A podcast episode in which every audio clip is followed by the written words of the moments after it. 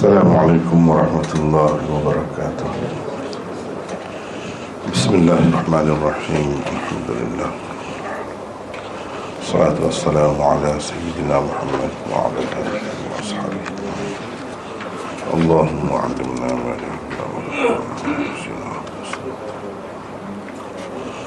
رب اشرح لي صدري ويسر لي أمري.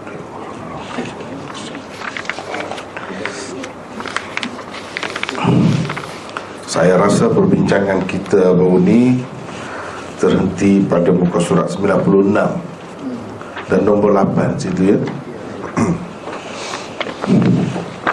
Dan kita sebenarnya masih bincang tentang hadis yang ke-12 uh, bermula pada muka surat 92 untuk mendapat barakah saya rasa elok kita baca sekali lagi hadis itu dan kita sambung tempat kita berhenti itu. Wa an Abi Hurairah qala ata a'rabiy an-nabiy sallallahu alaihi wasallam فقال دلني على عمل إذا عملته دخلت الجنة قال تعبد الله ولا تشرك به شيئا وتقيم الصلاة المكتوبة وتؤدي الزكاة المفروضة وتصوم رمضان. قال والذي نفسي بيده لا أزيد على هذا ولا أنقص منه. فلما ولى قال النبي صلى الله عليه وسلم من سره أن ينظر إلى رجل من أهل الجنة falyanzur ila hadha muttafaqun alih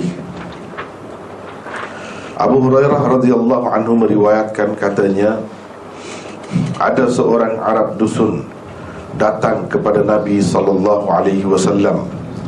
Lalu dia berkata tunjukkan kepadaku.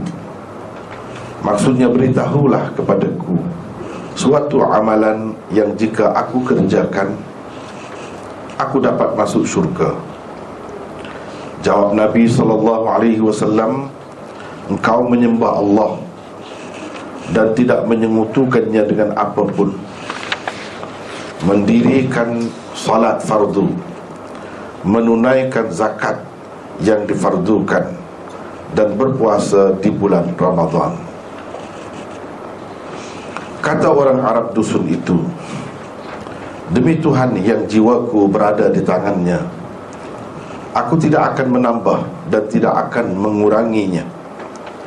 Apabila orang itu pergi Nabi SAW bersabda Siapa yang ingin melihat penghuni syurga Maka lihatlah orang ini.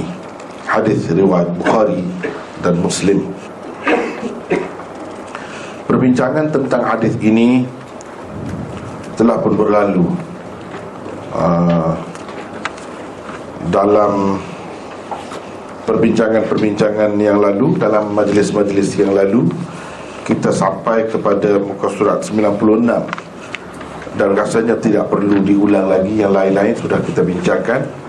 Kita pergi terus kepada 96 jadi nota ini sebenarnya berkait dengan Uh, kata-kata orang Arab dusun itu bahawa aku tidak akan menambah dan tidak akan menguranginya. Apa maksud kata-katanya itu? Saya kemukakan di sini 10 pendapat tentang maksudnya. Kemungkinan uh, ini maksudnya, kemungkinan ini maksudnya ada 10 kesemuanya uh, dan tujuh daripadanya telah pun kita uh, bincangkan sebelum ini. Yang kelapan, apa maksud kata-kata orang Arab dusun itu aku tidak akan menambah dan mengurangi itu. Ada ulama mengatakan orang Arab dusun itu datang terus kepada Rasulullah sallallahu alaihi wasallam tanpa perantaraan sesiapa pun. Tujuannya ialah untuk mendapat kemudahan dan kelonggaran dalam beragama. Maka Nabi sallallahu alaihi wasallam mengecualikannya daripada mengerjakan amalan-amalan sunat dan nawafil sebagai rukhsah yakni kemudahan dan kelonggaran kepadanya. Bukan sekadar itu malah baginda sallallahu alaihi wasallam juga menyampaikan berita gembira tentangnya bahawa dia adalah ahli syurga. Ini adalah sesuatu yang khusus dengan orang itu sahaja kes-kes seperti ini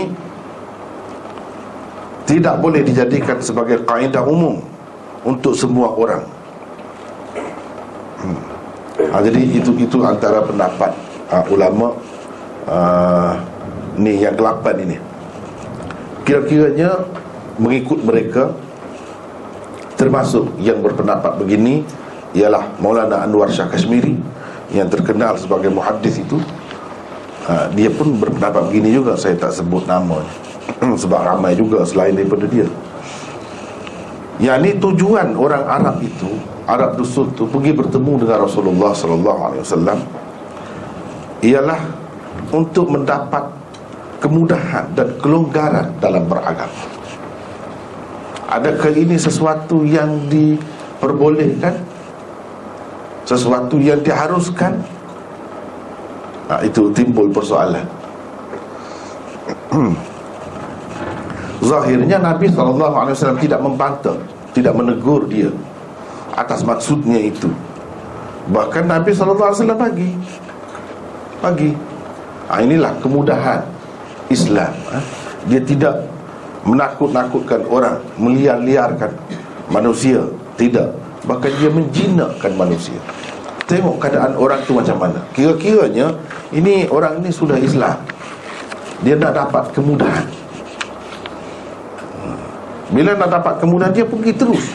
Berjumpa dengan Nabi SAW Satu perkara lagi yang dapat kita fahami Daripada hadis ini ialah untuk pergi bertemu dengan Rasulullah wasallam itu tak perlu eh, ada orang tengah.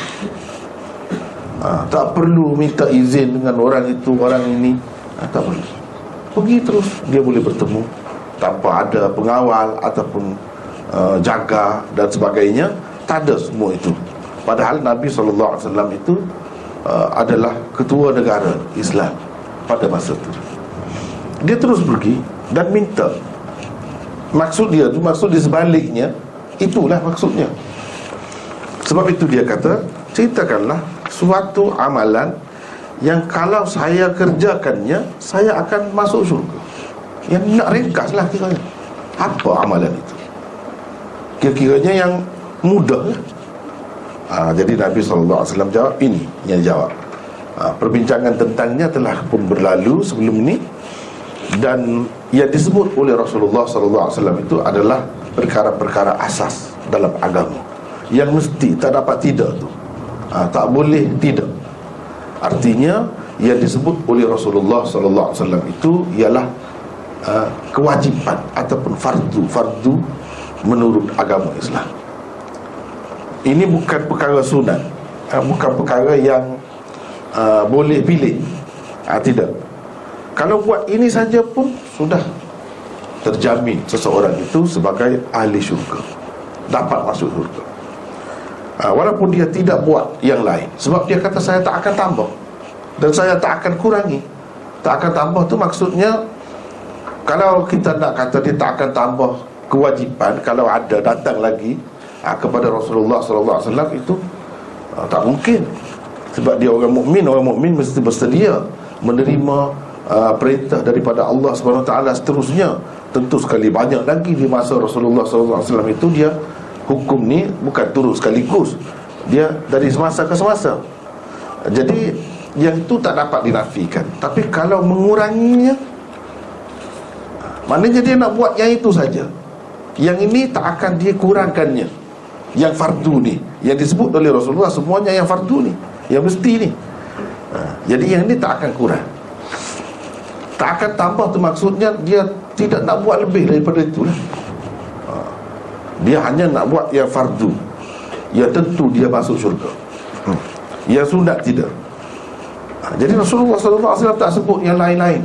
Tak sebut semayang tahajud. Yang sebut semayang fardu. Sembahyang witir. Banyak kan sembahyang ni banyak lagi lah. Ha? uh, dan lain-lain lagi. Um, syiar Islam yang lain tak ada sebut hmm. uh, jadi Nabi SAW faham maksud dia tu. Uh, inilah bagaimana bijaksana Nabi SAW menghadapi manusia dia faham. Jadi kira-kiranya dia bagilah. Ha, Bagi pun Kita sebagai orang Islam Tak boleh nak Mengecualikan diri daripada tanggungjawab tadi Yang disebutkan. Itu Itu yang mesti. Kalau boleh kurang pun ha, Ialah yang sunat-sunat Nabi tak sebut satu pun yang sunat ha, Padahal Berapa banyak dalam hadis yang lain Yang sunat itu perlu juga. Ha, Dan ia dapat menghampirkan seseorang itu Kepada Allah SWT ha, Menyempurnakan imannya. Tapi tidak ada disebut di sini.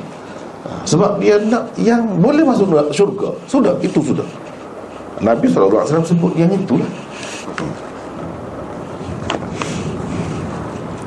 ha, Ini menunjukkan Kalau kita nak kemudahan Dalam tak salah Tak salah Selagi dalam batas yang dibenarkan oleh agama Apa kemudahan? apa kemudahan ha. misalnya kita kata hmm, misalnya kita kata apa-apa ni banyaklah bentuk kemudahan-kemudahan itu ha, kalau uh, saya daripada jauh mari sini nak bersembahyang tamam yang ni sembahyang yang sempurna lah seperti orang yang bermukim. Boleh. Boleh. Tapi ada kelonggaran ke tidak? Ada kelonggaran. Kalau saya nak jamak dan nak kasar pun boleh juga. Jadi saya pilih yang itu. Padahal zahirnya nampak yang lengkap itulah yang lebih sempurnanya. Saya pilih yang itu Itu memang diharuskan, dibenarkan. Memang ada asasnya dalam agama. Boleh. Hmm. Bahkan kalau mengikut mazhab Hanafi Dia tekan. Ha, uh, kalau apa ni qasar tu kalau qasar tu dia wajib. Kalau tak qasar seorang itu bermusafir seperti saya ni kalau tak qasar sembahyang yang ni yang 4 rakaat tu jadi 2 rakaat tak buat 2 berdosa mudah lagi. Rekas lagi. Kemudian kalau buat berdosa mana nak buat? Tak akan buat lah. Pilih yang senang lah. Ha, Ini kelonggaran, kemudahan yang uh, terdapat dalam agama kita. Kalau mazhab syafi'i, mazhab lain pun begitu juga. Ha, Begitu juga, cuma dia tidaklah sampai berdosa. Ha, Terbagi kepada dua. Ada yang kata yang pilih jalan mudah itu Pilih kelonggaran itu, rukhsah itu lebih afdal Daripada bersembahyang dengan uh, lengkap Seperti biasa. Lebih afdal kepadanya. Ada yang kata sama saja Boleh nak pilih itu pun boleh Nak pilih ini pun boleh. Hmm. Bagaimanapun kelonggaran itu tetap ada Sudah ada kan? Uh, Seseorang yang kita kata Ini atas sembahyang tu Yang sudah wajib tu Yang sudah fardu Yang Nabi SAW sebut tadi tu Itu pun ada kelonggaran lagi Ada kemudahan lagi. Puasa di bulan Ramadan ha, Disebut. Uh, dalam hadis ni sebagai yang wajib juga. Tapi kan ada kelonggaran juga ada kemudahan juga. Uh, sesiapa yang sakit atau dalam perjalanan fa'iddatum min ayyamin ukhar. Maka disebut kenapa hukum itu dibuat? Yuridullahu bikumul yusra wala yuridu bikumul usra uh, sesiapa yang sakit atau dia dalam perjalanan dia boleh tak puas. Padahal itu yang wajib tu. Yang Nabi SAW sebut dari sini. Dia boleh tinggalkan uh, dengan syarat menggantikannya pada hari-hari yang lain. Qada pada hari yang lain. Dan disebut kenapa Allah SWT bagi itu? Kata begitu. Uh, boleh uh, dibuat pada hari-hari yang lain qada pada hari yang lain sebab Allah nakkan kemudahan untuk kamu. Kesenangan untuk kamu. Jadi kesenangan dan kemudahan dalam beragama itu memang dikehendaki oleh Allah. Dia tidak ada kesukaran dan kepayahan kepada kamu. Ini masuk dalam dalam konteks beragama lah. Dalam konteks melakukan ibadat-ibadat agama. Jadi ada kemudahan di situ. Ada kelonggaran di situ. Apa lagi kalau yang sunat-sunat ha, kalau yang sunat tu kalau mengikut Ibnu Umar ini kalau nak kira yang senang lah eh, nak kira yang senang eh, banyak lagi pendapat yang lain. Ha, jadi oleh kerana kita berhadapan sekarang ini dengan nak senang kita nak cerita yang senang sajalah. Bukan semua agama tu senang semua kan? Ha, tentu dah tidak begitu. Ha, tapi nak cerita yang senang. Kalau mengikut Ibnu Umar tak ada dah sembahyang sunat. Bila seseorang tu bermusafir. Sebab katanya kalau yang fardu itu pun hmm, uh, tak dengar ya.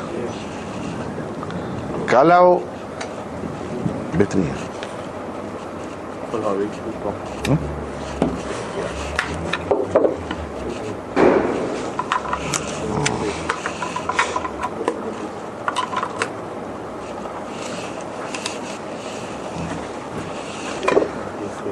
Kalau yang fardu pun oh, tak boleh ya. Hmm.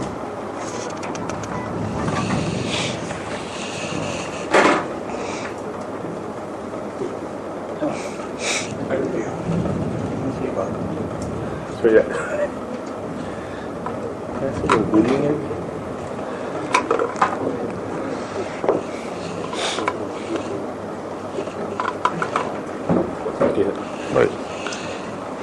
kalau yang fardu pun Allah kurangkan untuk kita.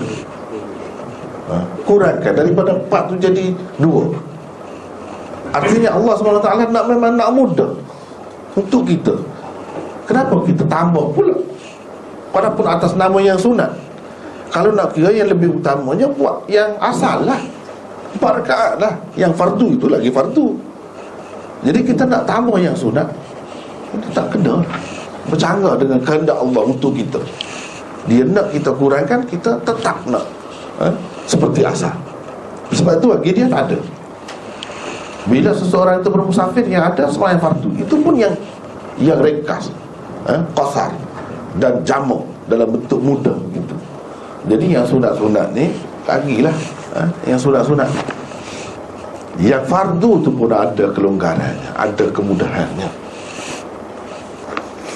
ha, Dan ini sebenarnya dia bukan uh, Melibatkan ibadat yang khusus itu saja tidak Dalam perkara-perkara lain pun begitulah Sebenarnya agama Islam tu Memang dia bersifat mudah eh?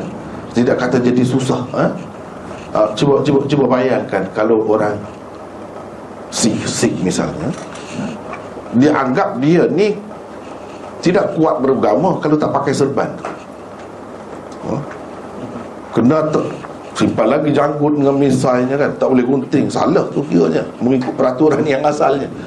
Kalau ada yang uh, Sing, sing, sing Ramai juga kan? Di tempat kita pun ada Tapi cukup Itu tidak taat itu. Uh, Itu tidak taat. Tak pakai serban itu Tidak taat. Bahkan derhaka tu Termasuk dalam derhaka tu Maksiat tu. Uh. Kemudian kena pakai gelang besi lagi. Kena pakai gelang besi ya? Kalau yang kuat-kuat lagi di negeri dia yang betul tu panjang tu Kena pakai pedang. Oh, Nak berjalan mana-mana pakai pedang Mesti gitu. Jadi kan susah tu. Semua dikendaki manusia ni kalau boleh Macam tu. Kan susah. Banyak perkara lah susah. Ha? Sebab tu sepanjang mana? Panjang tu. Ha? Nampak kemah tu Panjang tu. Ha, Jadi kan ha, Itu susah. Adakah agama kita mengikat kita begitu tidak. Hmm. Walaupun dari segi Umumnya, urufnya masyarakat uh, Kalau pakai kopi Nampak orang Islam Pakai subat ini tak ada orang Islam. Tapi itu bukan sesuatu yang mesti Sebenarnya. Uh, Bukan pada hakikatnya Tidak jadi kurang seseorang itu di sisi Allah. Dengan sebab dia tak pakai semua itu. Uh, uh, Cuma itu menjadi uruf setempat. Eh, Tempat ni orang beragama Ini dia pakai Mungkin adalah untuk membezakan dengan orang lain Supaya mudah dikenali Untuk berurusan itu saja. Eh? Bukan sebenarnya sampai berdosa Sampai derhaka, maksiat eh? Sampai jadi fasik Seperti setengah-setengah orang kata eh? Ada juga. Ha, Itu dia melarat lah tu. Lebih dah tu. Ha, Sampai dia kata Kalau tak pakai kopi, ya fasik. Ha, Jadi ramai benar lah yang fasik Dalam masyarakat Islam. Ha, Itu dia dia melampau tu. Dia nak pergi ke arah macam sik jadi. Agama kita tidak begitu Tidak begitu. Dia tidak menentukan benda ni. Sekadar uh, untuk maksud tadi saja. Hmm. Dan tidak menentukan dari segi uh, hubungannya dengan Allah. Ha, Tidak. Tidak jadi lebih ibadat dia, pahala dia Dengan sebab itu. Tidak. Hmm. Hmm. Ha, begitu juga. Ha, kalau kelonggaran kita tengok. Eh, ada orang Islam yang pakai kalau perempuan pakai uh, niqab tutup ni. Ada yang tidak. Ha. Bagi saya lah, bagi saya memandangkan ada khilaf ulama tu kita sepatutnya bersikap terbuka dalam masalah ni. Yang nak pakai begitu pun pakailah. Yang tak nak pakai tak kisah juga. Asalkan menutup aurat secara keseluruhannya yang maklum itu. Jadi terbuka Kalau kita ambil satu saja Dan kita tetapkan itu Sedangkan benda itu masih khilaf. Eh? Masih khilaf. Mungkin ada di kalangan ini Yang bukan Islam Dia takut nak masuk Islam. Kalau saya masuk jadi macam tu Sampai tak kenal pun hukum. Dan macam mana kata keluarga dia pula begini-begini. Mungkin ini menjadi suatu penghalang. Tapi kalau kita kata itu bukan mesti Cuba tengok orang Islam yang lain Apa lagi yang lain? Itu dia tak pakai ha, Dia jadi tidak jadi Ada halangan Tidak keberatan. Kepada setengah-setengah Mungkin dia dapat terima begitu Tapi bukan semua. Ha, Kalau kita kata ini Suatu ketetapan agama Yang mesti Tak masuk syurga Kalau tak buat begini Susah juga. Hmm. Begitu juga. Kalau yang lelaki Kalau pakai mesti kena pakai jubah Dengan sebaiknya. Ha, Mungkin loh kepada orang yang bukan Islam. Sebab kita ni, umat ni Umat dakwah ni ha, Kita kena fikir tanggungjawab kita ni Dakwah ni setiap waktu. Ha? dengan Bukan dengan ucapan saja Dengan gerak-geri, dengan pakaian, dengan sikap ha? Dengan tingkah laku kita semua. Ha? Jangan sampai orang tu terhalang Menerima Islam kerana benda remeh-temeh Kerana benda yang bukan pokok Bukan benda asasi. Jangan sampai begitu. Ha, Jadi kalau dia nak masuk Islam Tapi aku jadi Arab terus Kalau masuk Islam Jadi Arab Bukan hmm. Hmm. Kalau Ya Macam mana Ya Allah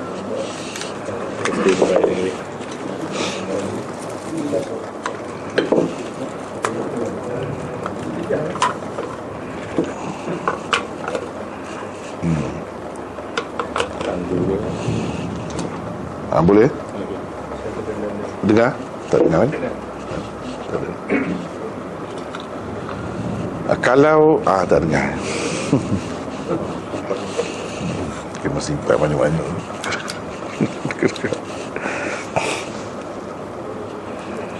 um,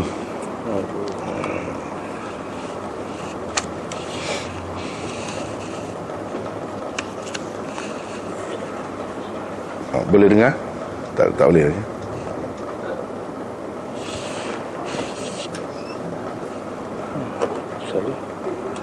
Nak pakai tak ada tak ada lain kan mic lain. Boleh. Boleh.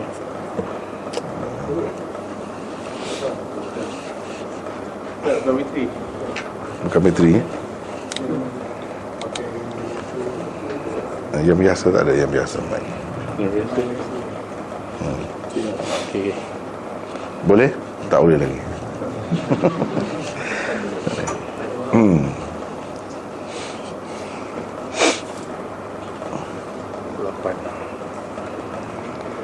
Um, ya boleh dengar tak boleh lagi Dia tak jadi ni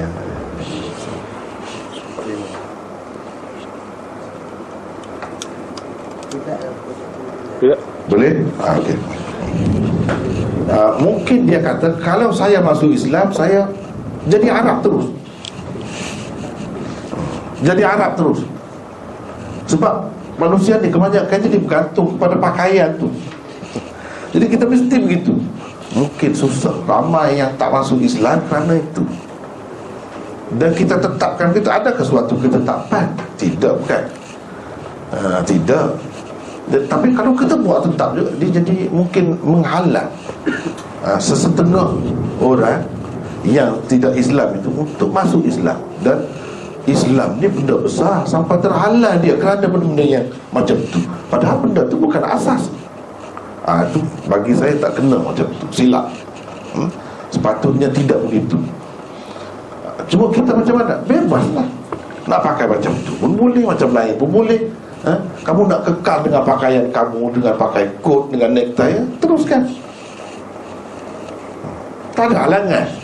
Asalkan kamu bersembahyang. Kamu boleh bersembahyang dengan pakaian begitu pun. Cuba tengok orang Islam berapa ramai Yang macam ni. Cuba tengok. Ha, Jadi dia pun yakin ha, Mudah untuk dia ha, masuk Islam. Tidak kata kalau masuk Islam Mesti begini. Sebab bagi orang luar Bukan Islam ni Dia tengok zahir. Jarang- Jarang-jarang kita tengok dia yang kaji betul. Hmm? Yang kebanyakan dia tengok zahir ha, Menarik ke tidak? Begitu. Barulah dia akan berfikir seterusnya. Kalau daripada awal lagi dia tak mau fikir dah Tak mau tolak dah Susah. Dan selain daripada itu mudah juga kan? Mudah juga kalau kita ni Tidak terikat. Ha, Sesuai dengan kemudahan tadi tu.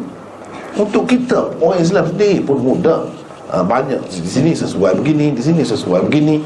Ha, Jadi Kalau cara itu sebenarnya Lebih baik. Dan itulah yang dikehendaki Oleh Islam. Nabi SAW ketika perang Dia pakai topi besi. Pun dia pakai Bukan dia tak pakai Orang kemukakan kepada dia seluar.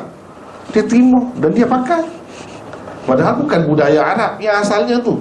Maknanya sikap terbuka Nabi SAW Dan sahabat-sahabat kemudian dia dia kata Sepakai seluar lebih menutup aurat.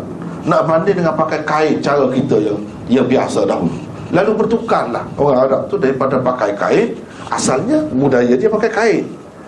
Bertukar kepada seluar. Ini menunjukkan orang Islam terbuka Dan dia pilih mana yang lebih baik, lebih mudah, lebih selesa kepada dia. Ha, Itulah yang betul. Yang dia mengambil yang mudah, yang selesa, yang sesuai dengan keadaan ha? Sampai tidak terhalang orang daripada uh, menerima Islam ha, Itu nombor satu sekali. Kena jaga yang paling besar. Yang paling besar. Ha, Tak apalah kita pergi kepada sini uh, Perbincangan ni. Bu- uh, Nabi SAW bukan sekadar bagi jalan kepada dia. Tapi mengatakan orang ni Kalau dia buat macam ni Ni ahli syurga. Siapa nak tengok ahli syurga tengok dia. Ha, Tidak kata dia marah Dia tegur eh? Dia tengking orang itu ha, Kerana nak mudah Tidak Dia bagi peluang. Secara lembut. Ha, Dan bagi galakkan lagi Tentu orang "Ish, Aku tanya yang paling ringkas Dia cerita sampai boleh jadi ahli syurga. Bukan bagi kemudahan itu saja Bagi berita gembira pula. Ha? Tak ada pun dia sebut yang lain-lain. Ha? Dia sebut yang lain-lain Ini lagi, ini lagi Tak ada banyak. Begitulah cara kita sepatutnya berdakwah Jangan banyak sekaligus Bagi kepada seseorang itu Kena bagi yang penting Yang paling penting kepada dia sebab itu bagi saya saya rasa uh, ialah kadang-kadang kita terlalu terikat dengan mazhab kan. Uh, kita pergi ke mana pun kita bawa cara kita tu. Tak kita fikir dah sesuai ke tidak dengan di situ padahal benda ni masih khilaf lagi.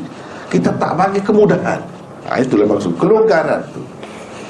Misalnya kalau saya rasa lah kalau Malaysia ni daripada awal lagi yang bawa agama Islam ni dia uh, bawa Hanafi saya rasa payah nak terima di peringkat awal dahulu lah uh, sekarang ni kita faham lah kita sudah belajar. Itu salah satu mazhab dalam Islam. Uh, dan uh, apa ni uh, dibawa oleh jadi pandai Islam uh, imam-imam dalam agama kita itu kita sudah terima. Tapi katakanlah daripada awal nak bawa itu Negara yang sekelilingnya laut. Apalagi kalau pulau yang kecil? Sebab apa mazhab Hanafi Dia tak boleh makan ketan Sotum Semua tak boleh. Apalagi kerang-kerang dan sebagainya Yang semua tak boleh Selain daripada ikan Sedangkan orang-orang di tempat ni Dia bergantung hidup dengan makanan ni Makanan laut. Rezeki dia di situ. Susah Tak- Tidak bijaksana kalau kita bawa begitu. Sebab itu yang datang ke sini pun Cuba kita tengok. Latar belakangnya. Mana-mana pun negara Dia ada fikir benda tu. Jadi ulama-ulama kita Pendakwa-pendakwa kita memang fikir Dia letak depan eh, Benda-benda ni Kalau bawa yang itu susah. Nak terima di peringkat awal. Tapi dia bawa Cara yang mudah. Semua boleh Boleh. Ini boleh Ini boleh. Ha, Baru senang. Nombor satu sekali Yang berkait dengan makan. Itu perkara besar. Jadi kalau kita pergi ke- Kepada orang asli Yang makan ha, Monyet Makan. Itu semua makan. Kita bawa mazhab syafi'i pula Yang tak boleh. Saya rasa susah juga. Mungkin kerana itu Dia terhalang daripada memeluk agama Islam Padahal yang lebih penting Dia menerima agama Islam. Benda-benda tu masih khilaf lagi. Ada lagi mazhab lain yang kata boleh. Ha? Halal. Apa salahnya kalau kita pinjam yang dia aa, Untuk ni? Sekurang-kurangnya buat seketika Kemudian kita bagi faham. Kalau kita ada alasan Bagilah faham. Sampai dia faham. Atau kalau tidak pun teruskan. Berapa ramai orang Islam yang hidup macam tu pun? Ha? Kalau mazhab Malik tu semua boleh Asalkan dia memeluk agama Islam dulu. Itu yang penting. Jangan sampai dia tidak memeluk agama Islam kerana benda tu. Kita dulu sibuk dengan benda-benda tu. Semua kena tutup eh? Kena tutup. Orang asli tu dia tak tahu apa. Muat dada pun dia buka dia pakai kain di bawah ni. Sepatutnya kita pakailah mazhab. Dalam mazhab syafi'i sendiri pun Kan muat dada tu bukan aurat Kalau mahram eh? Sama mahram tidak aurat. Ha, Kalau adik-beradik eh? Adik-beradik, ayah, mak Memang boleh buka pun. Jadi kepada dia Tak perlu disibukkan sangat masalah Tutup aurat yang lebih-lebih tu. Jangan sampai menakut-nakutkan dia. Ha? Menakut-nakut. Itu yang pentingnya. Yang pentingnya dia peluk agama Islam dahulu. Jangan jadi terhalang Kerana benda-benda macam tu Benda-benda yang masih khilaf. Ha. Cuma eh, itu itu pentingnya pendakwah ni Dia kena ada ilmu. Dia kena tahu di sini nak pergi ni Dia makan anjing ni.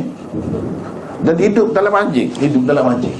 Kalau kita kata anjing ni Mughalabah Najisnya Dan kena gini-gini Susah kan Macam kucing saja kepada dia. Ha, Jadi kalau kita terbuka Misalnya di sini kita tengok Imam Bukhari Kata tak apa Bawa yang dia lah. Yang pentingnya dia Bersyahadah. Mengucap Dua kali bersyahadah dahulu Itu yang penting Sekali. Yang lain-lain tu semua kecil. Tengok Rasulullah SAW ni. Bila orang tanya yang asas Dia sebut yang asas. Yang lain-lain tak sebut. Ha, Ini cara menarik Bahkan bagi galakkan pula Kamu dengan ini sebenarnya Masuk syurga lah. Ahli syurga. Oh, kalau macam tu kan menarik ha, Ni kita kadang-kadang banyak beban dan beban Semua nak bagi terus eh, Sekaligus Dengan pakaiannya Dengan makanannya Dengan eh, uh, adatnya Semua sekali Saya rasa tak boleh macam tu Tak kena ha. Cara Rasulullah SAW bukan begitu Dia lembut ha, Dia halus eh. Sahabat-sahabat dia pun terbentuk Dari segi peribadi Dengan sebab teguran dia Cara dia eh? Ada yang kencing dalam masjid Sahabat-sahabat berkejaran eh? Nak pergi halau dia Macam kotor lah masjid. Nabi SAW larang. Biar dia kencing. Oh, Cara dia bijaksana Biar dia kencing dulu Sebab kalau kita halau itu Dia lari Lagi-lagi banyak lagi yang kotor? Ni dia kencing satu tempat saja. Ha, Tengok bijaksana dia Tak usah halau. Biar dia kencing. Puas-puas. Dan boleh jadi dia jadi penyakit kerana itu. Kerana terkejut. Kita halau dia Dia tak tak tahu beza masjid. Dia Islam dah pun dia tak tahu juga. Ha? Masjid dengan Bukan masjid. Lepas tu Nabi SAW panggil dia Dan suruh sahabat Kamu Basuh tempat tu. Ha, Dia tu panggil Ini masjid Tempat ni tidak sesuai Benda-benda macam ni. Oh, Lepas tu dia puji Rasulullah SAW Bila dia ha, uh, apa ni kuat beragama Islam dia puji pula. Tak pernah dia jumpa seorang guru seorang pendidik macam ha, tengok. Lembut cara dia. Halus sebab itu dia boleh pegang Rasulullah SAW dia boleh pegang sahabat-sahabat dia sampai sanggup mati kerana dia. Pasal apa? Cara dia tu memang bijaksana. Dia tak ada menekan. Dia bagi kesedaran sendiri. Itu cara dia. Ha, Ini salah satu contoh lah Dalam ha, kisah ni Salah satu contoh hmm. ha, Kemudian ha, Ini Khusus untuk orang eh, Itu sahaja. Dari segi Kalau dia tak buat yang sunat langsung pun Dia ahli syurga Dia masuk syurga. Khusus untuk dia. Tetapi seperti kita kata tadi Nanti saya sebutkan kemudian ini Adakah khusus untuk dia atau tidak? Atau orang yang macam ni? Ada khilaf lagi di situ. Kalau kita katakan Ini khusus untuk dia.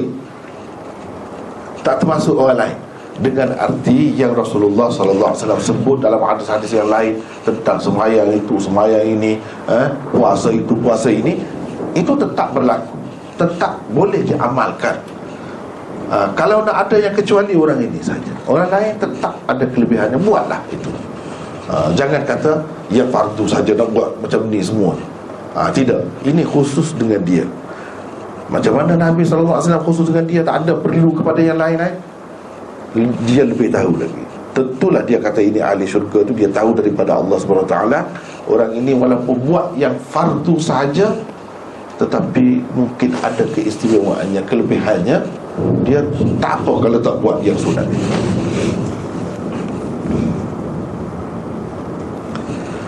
Memang ada ketikanya Allah memberikan kuasa kepada Rasulnya Untuk mengecualikan seseorang daripada peraturan dan hukum biasa. Ada contoh-contohnya uh, dalam agama kita terutamanya kalau kita tengok hadis memang banyak contoh yang macam ni. Uh, khusus untuk ni. Sebab itu kadang-kadang sahabat tanya adakah ini khusus untuk saya?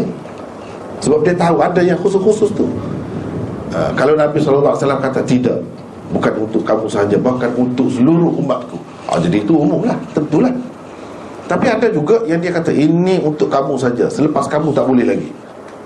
Ada juga begitu jadi mengikut setengah ulama Kemudahan ini yang diberikan kepada orang ini Khusus untuk dia sahaja. Macam kehidupan dalam kehidupan dia tu Yang sunat-sunat langsung tak ada. Jadi apakah terbatal Yang Rasulullah anjurkan Dalam sekian banyak hadisnya Tentang yang sunat-sunat tu? Jawabnya tidak. Itu tetap berlaku. Itu tetap uh, apa ni menjadi panduan kita. Yang lain. Tapi kepada dia ni dikecuali. Banyak contoh yang macam ni Antara contoh lain yang juga terdapat di dalam hadis ialah dalam bab kurban. Di mana Rasulullah sallallahu alaihi wasallam telah mengecualikan seorang sahabatnya yang dikenali dengan Abu Burdah bin Niyar daripada peraturan dan hukum biasa.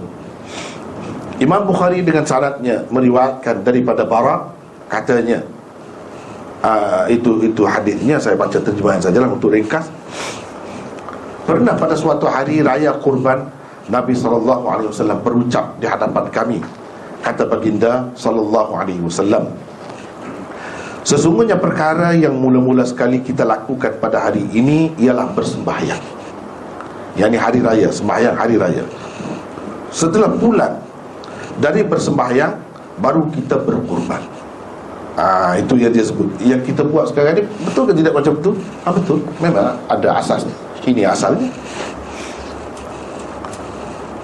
Uh, Sesiapa yang melakukan begitu Ia menepati sunnah kami. Sesiapa yang menyembelih yakni binatang kurban sebelum persembahyang Sembelihannya itu hanya merupakan daging Yang disegerakannya untuk ahli keluarganya. Boleh makan, bukan haram Tapi boleh apa boleh makan. Uh, Tapi itu tak jadi sebagai kurban makan biasalah daging biasa.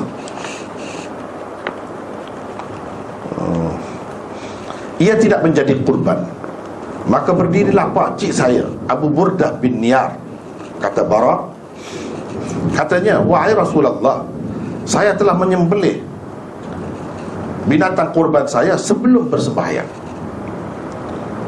Bagaimanapun saya ada biri-biri yang baru berumur 8 bulan jaza'ah saya ada itu. Tetapi ia lebih baik daripada biri-biri yang sudah berumur setahun lebih. Yang ini Kata Nabi SAW Gantikan dengannya. Atau kata baginda Sembelihlah yang itu. Namun begitu biri-biri yang baru berumur 8 bulan Tidak boleh. Yang ini tidak sah dikorbankan oleh sesiapa pun sesudahmu Nah ini maknanya khusus untuk dia. Ha, Kalau bawah daripada setahun tak cukup setahun Tak boleh kepada orang lain. Tapi kepada kamu boleh. Tengok, dikecualikan dia. Sebab dia telah mengorbankan sebelum bersembahyang. Dia cadang nak korban lah juga Tapi dia buat sebelum sembahyang. Dalam keadaan dia tak berapa jelas Nabi SAW kata uh, Sebab dia kata ada seekor lagi Itu kalau nak kira lebih besar lagi Walaupun umur dia tu lebih muda. Daripada yang cukup umur tu baik yang itu. Nabi kata kalau macam tu kamu gantikan Dengan itu. Lepas sembahyang kamu buat itu. Ha, Dia tidak kata ha, Tak panggil ruang langsung. Kamu habis hari ni Rugi sia-sia lah kamu. Ha? Tak ada apa-apa dah. kamu ha, Tidak Tengok itu kelonggaran dia tu. Kepada orang yang Maksud dia tak berkorban jugalah asalnya. Tapi dia tersalah. Nabi tengok Bagi peluang kepada dia. Ha? Dengan lembut. Kamu boleh tukar. Kalau kamu nak itu boleh. Tapi kepada kamu saja. Orang lain tak boleh dah. Sebab apa? Orang lain sudah tahu Sepatutnya kena tahulah. Dia tu dalam keadaan Tak berapa jelas. Ha, Jadi diberi kemudahan dan kelonggaran Nabi SAW melayannya dengan lembut Dan hukum ini hanya khusus untuk dia sahaja. Mengikut pendapat ulama ini golongan yang ke-8 ini ha, Pendapat yang ke-8 ini Dia kata orang tadi pun macam tu juga. Dikecualikan untuk dia. Adapun orang-orang lain tetap terikat ha, dengan uh, apa ni yang sunat-sunat itu. Yang sunat-sunat itu tetap ada kelebihan untuk dia. Bagi dia ni tak apa kalau dia tak buat kalau dia hanya buat yang fardu saja yang sunat langsung tak buat tak apa. Sebenarnya kalau mengikut perbahasan yang dibuat oleh ulama orang-orang lain pun begitu juga. Kalau seseorang tu buat yang fardu saja dalam hidup langsung dia tak buat yang sunat dia tak boleh jadi ahli syurga. Ada syurga juga. Bahkan kalau kita pergi lebih jauh lagi Tak ada langsung amalan. Tak ada langsung Semayang pun tak ada Tapi dia hanya ada dua kali masyahadah Ahli syurga juga. Ahli syurga juga Sebab dia Islam. Akhirnya syurga juga. Cumanya Bila dia tak buat Yang fardu tadi Dia kena hukuman dah dulu. Haa Masuk syurga tu kemudian lah lambat lah Lewat lah. Setelah terseksa sekian lama. Tapi kalau orang yang buat fardu saja Dia tak masuk neraka Kalau dia tak buat dosa atau maksiat. Walaupun dia tak buat yang sunat langsung. Seperti orang ni juga sebenarnya. Cumanya Itulah. Oleh kerana Nabi SAW sudah sebut dah Kelebihan ini, gini, kelebihan ini, gini. Kira-kira yang didapat masuk syurga sajalah. Bukan Nabi SAW kata di sini Orang ini sama juga kesempurnaannya Dia dapat syurga tu seperti orang lain yang buat. Kalau macam tu pendak orang lain. Kesianlah kepada orang lain Rugilah ha, orang lain Dia tak buat pun sama juga seperti orang lain ha, Tidak begitu Nabi SAW cuma kata dia ahli syurga kalau dia tidak buat dosa, tidak melakukan maksiat, dia masuk syurga. Tapi syurga itu kan banyak perikatnya pula. Yang Nabi SAW anjurkan kita buat yang sunat itu, sunat ini, nak dapat syurga yang istimewa lah. Bukan sekadar ahli syurga masuk syurga saja. Sekadar nak masuk syurga tu dengan melakukan yang wajib, yang fardu, sudah memadai sebenarnya. Tapi nak dapat yang lebih daripada itu, kena buatlah. Ha? Apa yang Rasulullah SAW anjurkan kita ha? Yang sunat-sunat itu hmm. um, Baiklah Yang kesembilan Maksud kata-kata orang Arab dusun itu Ialah saya tidak akan menambah ibadat-ibadat yang fardu itu Dengan ibadat-ibadat yang sunat Namun begitu saya juga tidak akan mengurangkan ibadat-ibadat fardu yang telah disebut oleh Rasulullah sallallahu alaihi wasallam kepada saya. Walaupun tidak melakukan langsung ibadat-ibadat sunat juga tercela dan tidak mengerjakan langsung amalan-amalan nawafil menyebabkan seseorang tidak mendapat banyak kelebihan namun orang yang hanya melakukan apa-apa yang difardukan sahaja tetap selamat. Dan kemurkaan Allah daripada kemurkaan Allah dan tetap terhindar dari api neraka. Dengan itu ia tentunya akan menjadi ahli syurga. Kalau buat macam ni ha, seperti orang ni dia ahli syurga juga. Tapi tak buat yang sunat itu tercela. Um, adakah sahabat tadi tercela juga dan Nabi SAW tak cerita kepada dia ha, di situlah. Ha, pendapat ulama tadi kata itu dia kecuali. Tidak terjela kalau dia juga terjela sepatutnya Rasulullah sebut kepada dia. Jangan begitu tak boleh. Ha, sepatutnya dia kata begitu. Ini tidak. Tapi kalau kalau kepada orang lain ya tetap. Ha, inilah hukum yang biasa yang umum iaitu tetap tercela um, dan kalau melakukan amalan-amalan sunat itu tetap ada banyak kelebihan. Uh, Walau bagaimanapun uh, Kalau kita melakukan yang fardu saja Langsung tak ada buat dosa Maksiat Tak masuk neraka. Dan masuk syurga. Uh, Cuma syurga tu syurga peringkat mana Itu lain cerita lah Lain cerita. Yang ke sepuluh Maulana Muhammad Idris Al-Kadlawi Di dalam syarah miskatnya At-Ta'liqus Sabih Berpendapat Maksud kata-kata orang hulu Arab itu ialah Aku tidak akan memandai-mandai Menambahkan apa yang telah dikatakan oleh Rasulullah Sallallahu Alaihi Wasallam Kepadaku Dan tidak juga akan memandai-mandai Mengurangkannya ha, Tak akan buat sendirilah Pandai-pandai eh? Buat sendiri Aku tidak akan mengganti Mengubah Dan meminda sedikit pun daripadanya. Apa yang Rasulullah SAW ajar tu macam tu lah. Saya akan buat setakat itu lah ha, jadi inilah uh, satu asas yang penting kepada kita sebenarnya ha? kalau yang fardu katakanlah fardu. Jangan mana-mana yang tidak fardu nak kata fardu. Kalau yang sunat kata sunat. Jangan mana-mana nak kata uh, tidak sunat ke? Atau fardu wajib pula? Padahal sunat. Jangan mandang-mandang Dalam semua perkara dalam agama ni Tak boleh kita memandang-mandang Kalau seseorang itu bersikap begini Maka dia ahli syurga sungguh. Ahli syurga sungguh. Ha. Kalau kita memandang-mandang ni macam mana?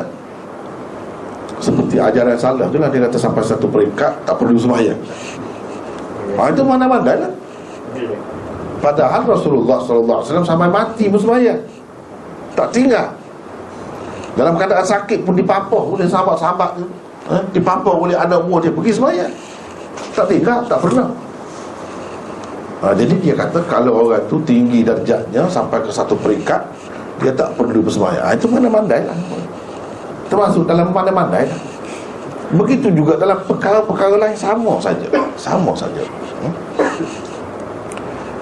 Yang tak pakai kepuyuh tu harus dia kata tak pakai kepuyuh pasti pula. Itu mana-mana lah menambahkan yang tidak wajib jadi wajib. Tak boleh. Ha. yang makan makan biasa makan dia pandai-pandai pula tambah. Kena makan garam dulu. Kononnya ada hadis. Itu pandai-pandai juga. Tak boleh memandai-mandai ah kalau kita pergi lebih jauh lagi Banyak lagi lah yang kecil-kecil. Yang besar-besar pun ada juga. Yang kecil-kecil pun begitu juga. Eh? Memandai-mandai. Mewajibkan, menetapkan Yang tidak tetap. Tidak ditetapkan. Itu mandai-mandai lah memang. Menambah lah eh? Bagi saya termasuk juga Walaupun kita kata Ini kan biasa kan?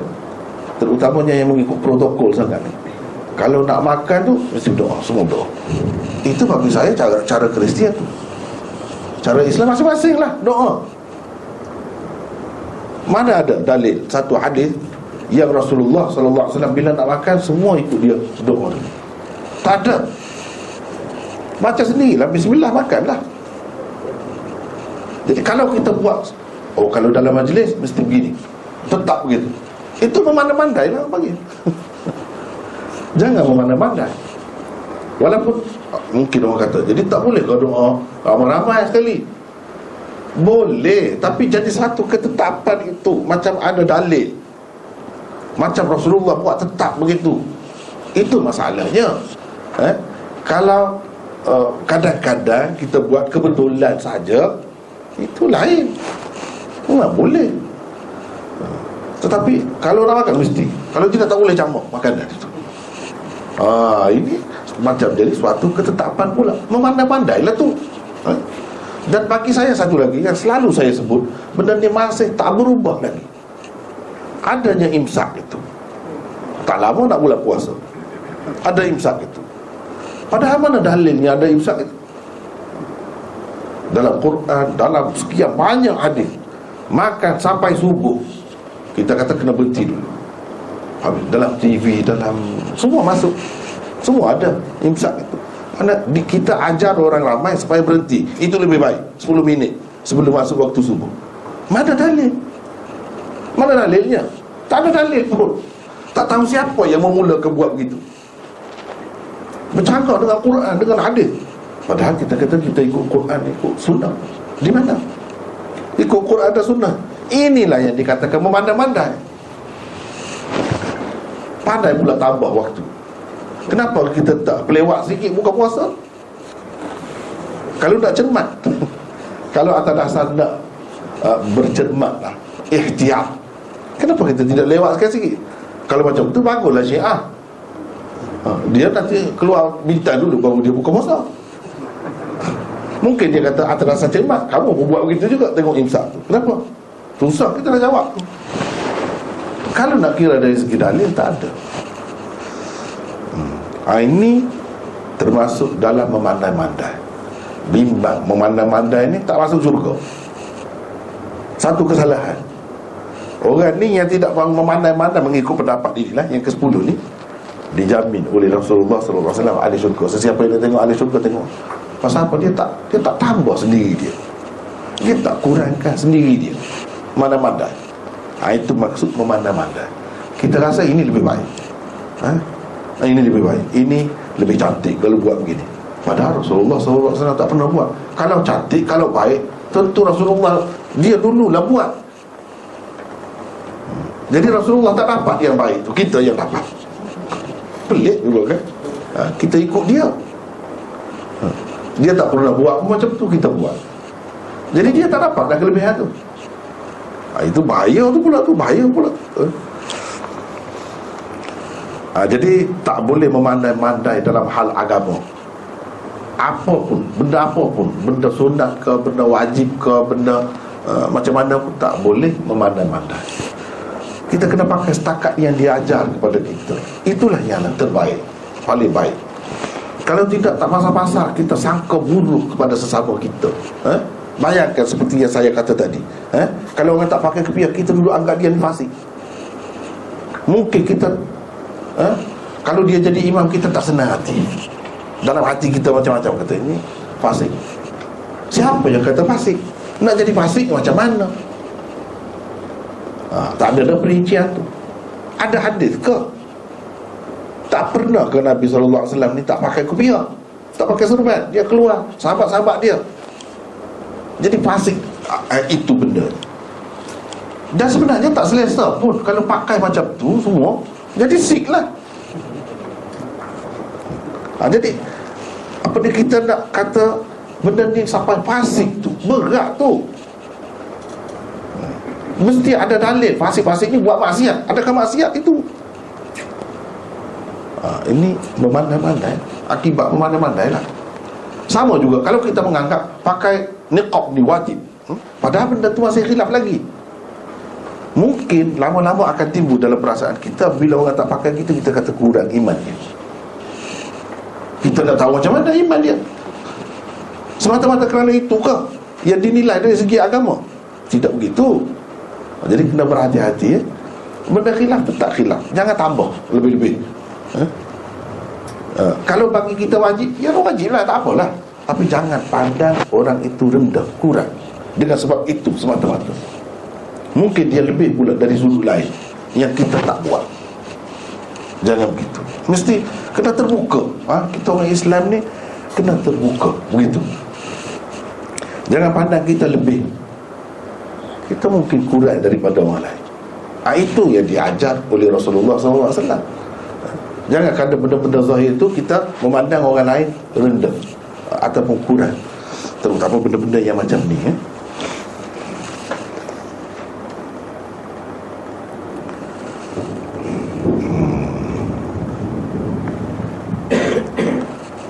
ha, sikap yang diambilnya itu betul-betul seperti sikap Rasulullah sallallahu alaihi wasallam terhadap wahyu yang diterimanya. Allah berfirman, "Wa idza tutla alaihim ayatuna bayyinatin. Bayyinat. Qala alladhina la yarjuna liqa'ana i'ti biqur'anin ghairi hadha aw baddil.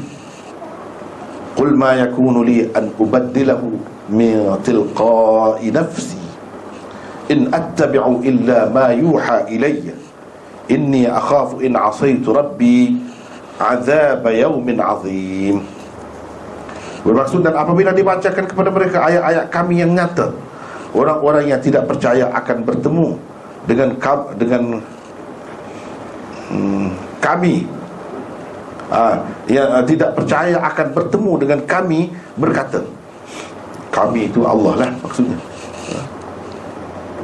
ha, K itu kita buat besar kan? K huruf besar.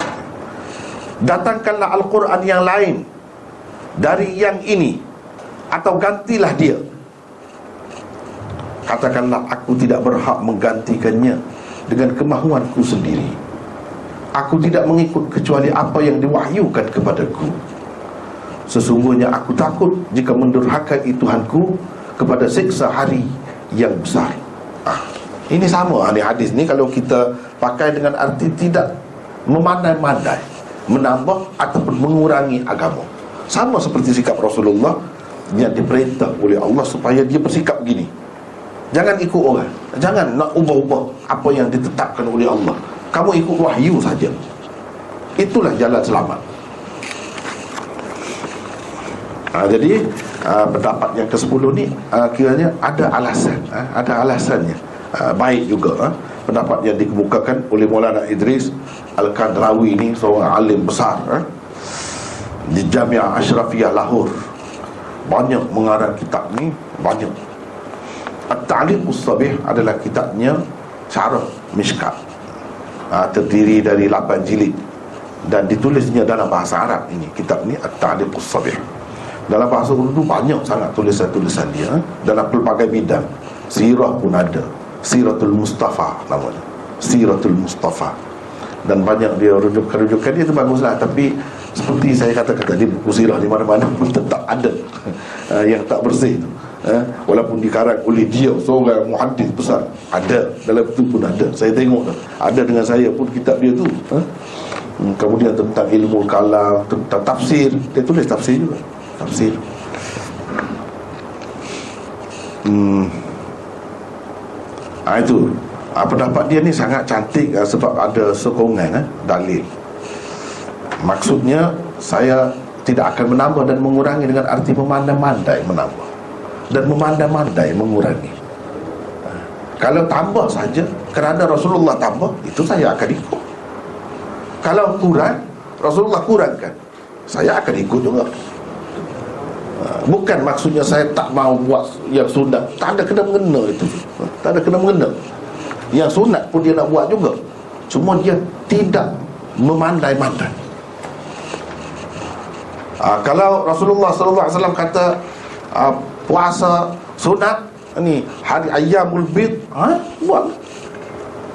Ini tidak memandai-mandai pula kata bulan Rejab pula sepanjang bulan Rejab tu ada kelebihannya pula puasa. Ha, misalnya eh? itu dikatakan memandai-mandai tapi kalau yang Rasulullah sebut dia terima. Dia buat. Bukan bermakna orang ni tak buat langsung yang sunat tapi pendapat tadi ada yang kata langsung tak buat kan? Pendapat masing-masing lah sebab tak jelas Dia tak kata saya tak akan buat yang sunat Bukan begitu dia kata. Dia kata saya tak akan tambah. Dan tak akan kurangi Daripada yang Rasulullah sebut. Bukan di sini bermakna dia tak, dia menafikan dia tak buat sunat ha, Ini pendapat masing-masing eh? Kita telah kemukakan. Tapi saya rasa yang ke-10 ini sangat baik. Sebab dia tidak memberi arti Dia tak akan menambah. Dan tak akan mengurangi Secara mutlak. Kalau Rasulullah tambah Misalnya haji Pada masa itu tak wajib lagi. Bila haji Hukum haji wajib Tambahlah tu maknanya. Kewajipan agama. Takkanlah bila Rasulullah kata uh, Ini wajib haji. Dia tak mau tambah Takkan begitu? Mukmin apa kalau macam tu? Ahli surga apa kalau macam tu? Ada yang kurang. Dulu macam ni hukum. Kemudian kurang. Hmm? Kurang. Di, Yang ni dimansuhkan Mula ada begini. Lepas tu tak ada. Ha, Itu mak- maksudnya kurang lah. Kalau Rasulullah kata ini sudah mansuh Misalnya Takkan dia nak buat lagi? Dia tak mahu kurangkan juga. Kalau macam tu mukmin apa?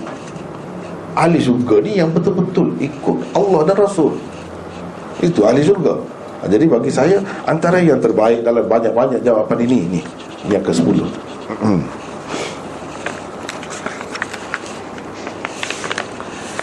Hmm, kemudian dalam hadis tadi kita baca uh, di ujungnya sesiapa yang nak tengok kepada ahli syurga falyanzur ila hadha. Tengoklah kepada dia ni.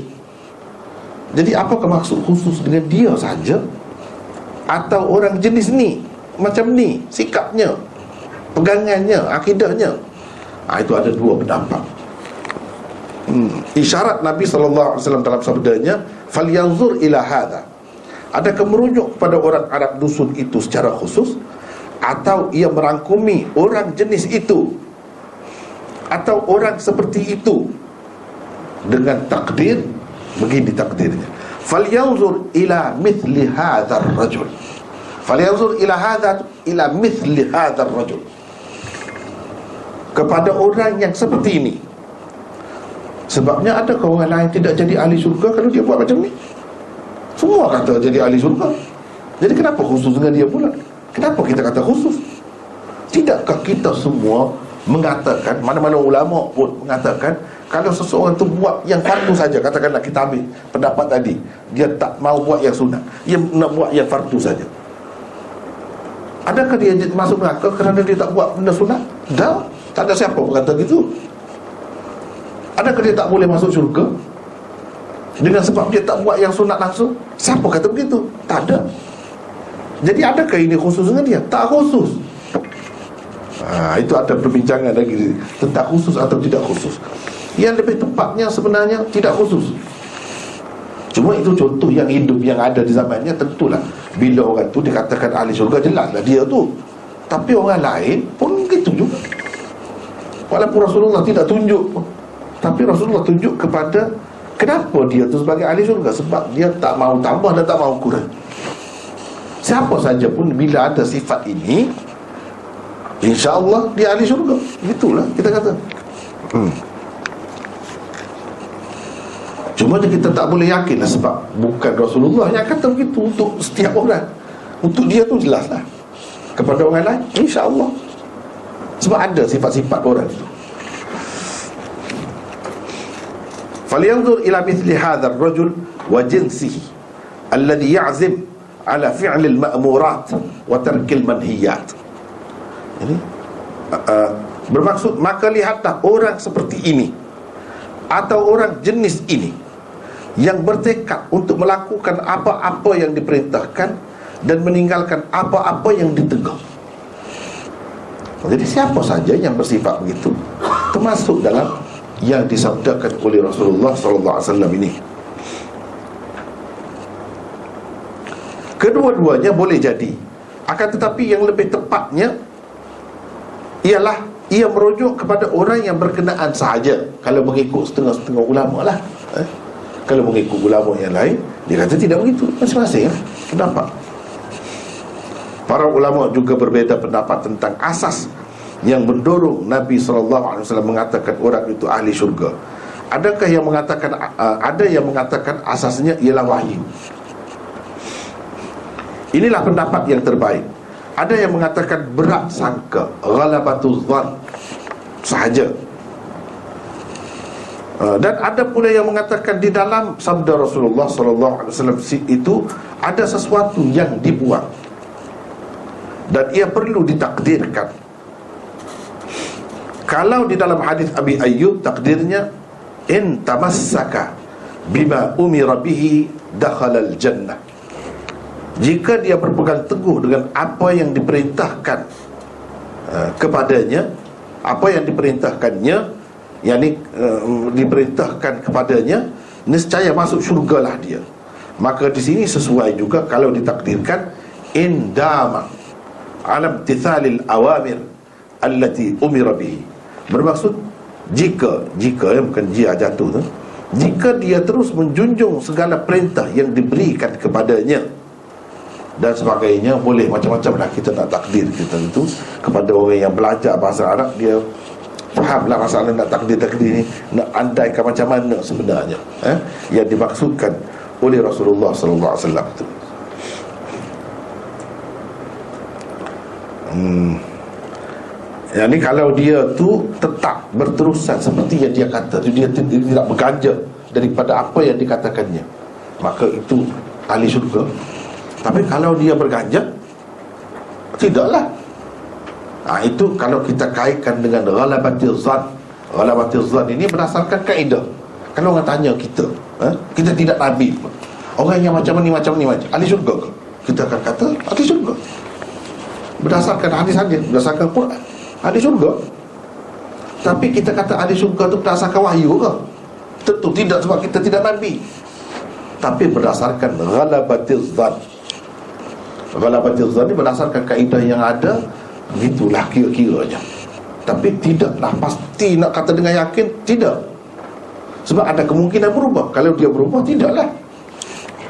Kalau tidak berubah, begitulah Ha, jadi mengikut setengah-setengah ulama Dia kata Nabi SAW kata dia di ahli syurga ni Berdasarkan ghalabatil zan Jadi mengikut kaedah usul Prinsip Islam Kalau buat macam ni memang ahli syurga. Tapi kalau dia berubah, tidak ha, Ada juga yang kata begitu. Kalau dia tetap begitu, ya ahli syurga. Jadi kalau begitu tidak khusus dengan dia saja Yang lain-lain pun begitu. Kita pun boleh kata begitu. Kalau semata-mata Ghalabatil zan. Tapi kalau kita kata uh, Ini berdasarkan wahyu Maka orang lain tak ada kena-mengena. Orang lain tu ya berdasarkan Ghalabatul zan. Tapi kalau Rasulullah berdasarkan wahyu. Jelas dah orang itu ahli surga Ahli surga lah Tak ada lagi. Kait-kait kalau-kalau gitu Tak ada lah Kalau sudah wahyu. Hmm. Habis dari situ. Kemudian ini pengajaran pedoman yang kita dapat ambil daripada uh, hadis ini. Antara lainnya ialah satu Nabi wasallam selalu dikunjungi orang. Sama ada secara beramai-ramai atau secara individu sering juga baginda wasallam dikunjungi oleh wakil kumpulan atau kaum tertentu. Tujuan kunjungan selalunya adalah untuk mengetahui selok-belok agama Islam. Jadi kalau kita tengok hadis ni kan Ada orang pergi. Sebelum ni kita sudah bincang dah Ada ulama mengatakan Dia kata saya tak akan tambah Saya tak akan kurang. Itu sebenarnya dia ni wakil kaum dia. Wakil kaum dia. Jadi yang Rasulullah cerita tu Dia akan cerita betul-betul macam tu lah Tak akan tambah Tak akan kurang ha. Sebab dia ni wakil. Kalau wakil bermaknanya yang pergi ni uh, Wakil kepada satu kumpulan manusia. Ha, Pergi nak tanya tentang agama yang Seseorang tu mudah ha, Dapat masuk syurga kalau dia buat. Ha, Dia diwakil Ataupun kalau tidak wakil Dia sendiri pergi. Bermakna Pergi sendiri pun boleh juga dengan Rasulullah ni Secara individu Ada juga yang pergi dalam bentuk wufud eh? Dalam bentuk waft Rombongan. Ada juga. Ha, Jadi macam-macam lah.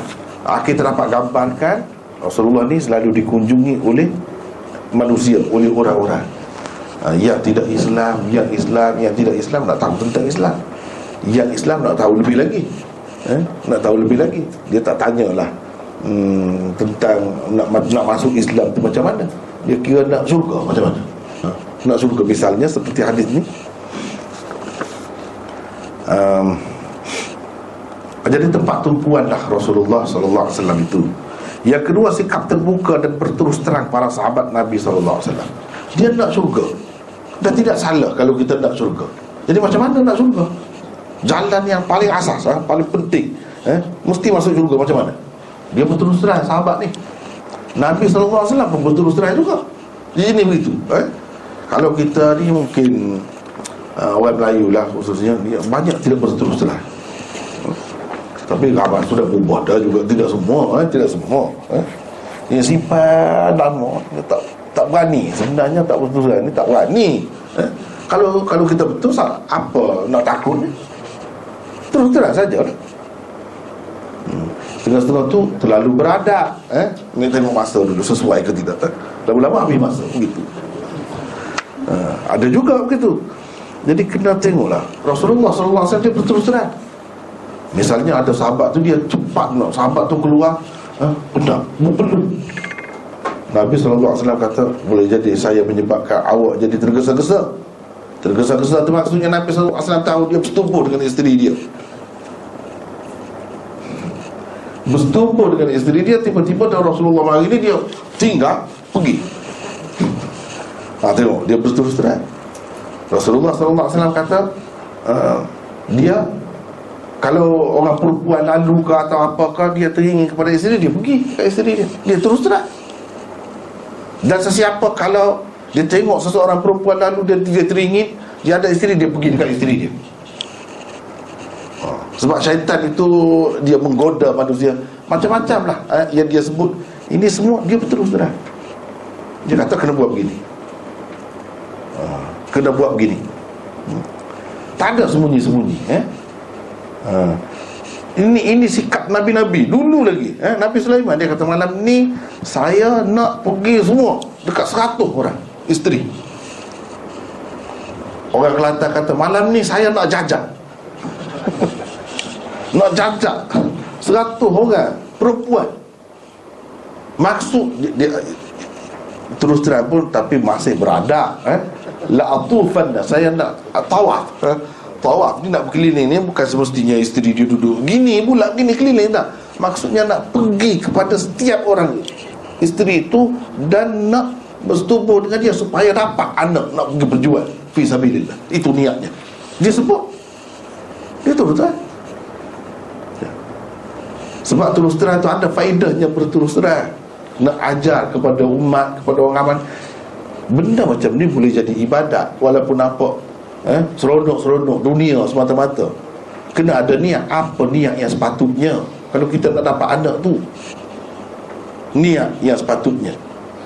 Ha, Itu ada faedahnya Bukan sahaja ha, Dia berterus terang banyak ha, Tengok Aisyah Dia sebut Rasulullah SAW bila nak pergi semayang Dia cium isteri dia Dia cium. Terus terang. Dia tak ada malu. Sebab apa? Ini faedah ada dia Ada faedah. Bukan saja-saja cerita. Hmm. Faedahnya orang Hanafi pegang. Dia kata, ni tengok dalil. Eh? Ini maknanya sentuh lelaki perempuan tak batal air semayang. Kalau batal macam mana dia perlu tu pergi? Dia kata tak ambil air semayang. Tak berwudu Terus pergi semayang lepas itu ha, Tengok ada faedah ke tu? Uh, Jadi orang Syafi'i kata Ay, batal Batal macam mana Takkan dia pakai tel, pakai tudung? Isteri dia tu ni kop dengan dia. Jadi cium tu berlapik Takkan begitu. Kalau kata cium Kalau sentuh sini ah, Boleh jadi dia pakai baju. Berlapik lah. Eh? Sentuh ni dekat pohon ni misalnya Pakai kain. Berlapik lah. Tapi kalau pipi ni macam mana? Tak berlapik Pipi eh? Baik, kalau orang kata Udah dia pakai niqab. Pakai niqab buat apa dengan dia? Isteri dia. Niqab ni dengan orang lain. Ha tengok. Ha, Kita tak setuju Tak apalah Biasalah dalam perbincangan ilmiah eh, Perbincangan ilmu. Tapi orang Hanafi memang dia pegang itu.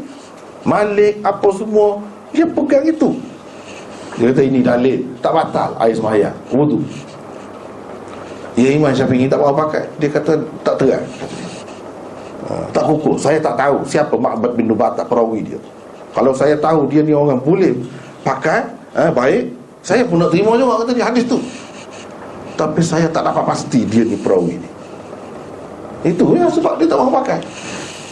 Hadis Abu Dawud tu. Tapi orang lain kata Dah kita pasti. Ma'bad bin Nubatak ni siapa? Orang baik. Eh?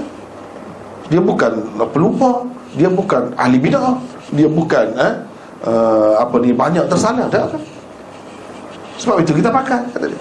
Ah, itu yang biasa dia. Uh, jadi benda-benda hmm, uh, begini terbuka sikap terbuka tu ada faedahnya. Kalau terbuka sesaja tu cerita eh, uh, urusan dalam kelambu kita buat apa macam tu? Eh? tak boleh. Kalau macam tu Nabi SAW larang pula. Eh? Ha, seorang perempuan menggambarkan seorang perempuan lain kepada suami dia macam suami dia nampak. Jelas kan? Ha, itu pula. Ha, jadi kena tengok tempat tu ada ada guna ke tidak, ada faedah ke tidak. Ha, nak berterus terang tu. Ha, Tidak kata berterus terang secara mutlak ha, Tidak, tidak begitu ha. Ada faedahnya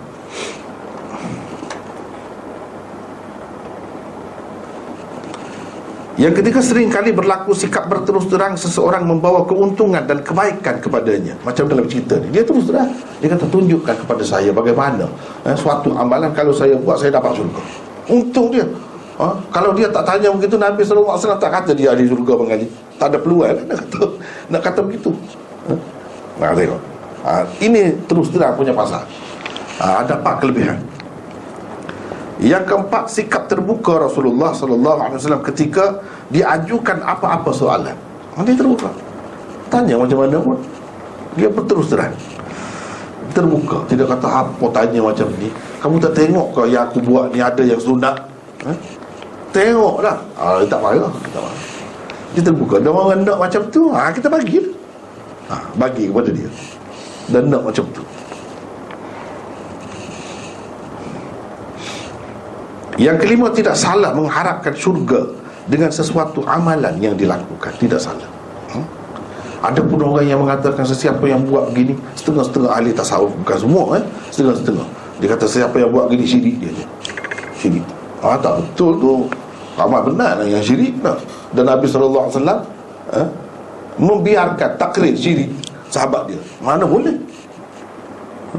Sedangkan sebelum daripada itu dia kata kamu tidak syirik, jangan syirik uh, dengan apa-apa uh, terhadap Allah. Maknanya sahabat dia minta tidak termasuklah.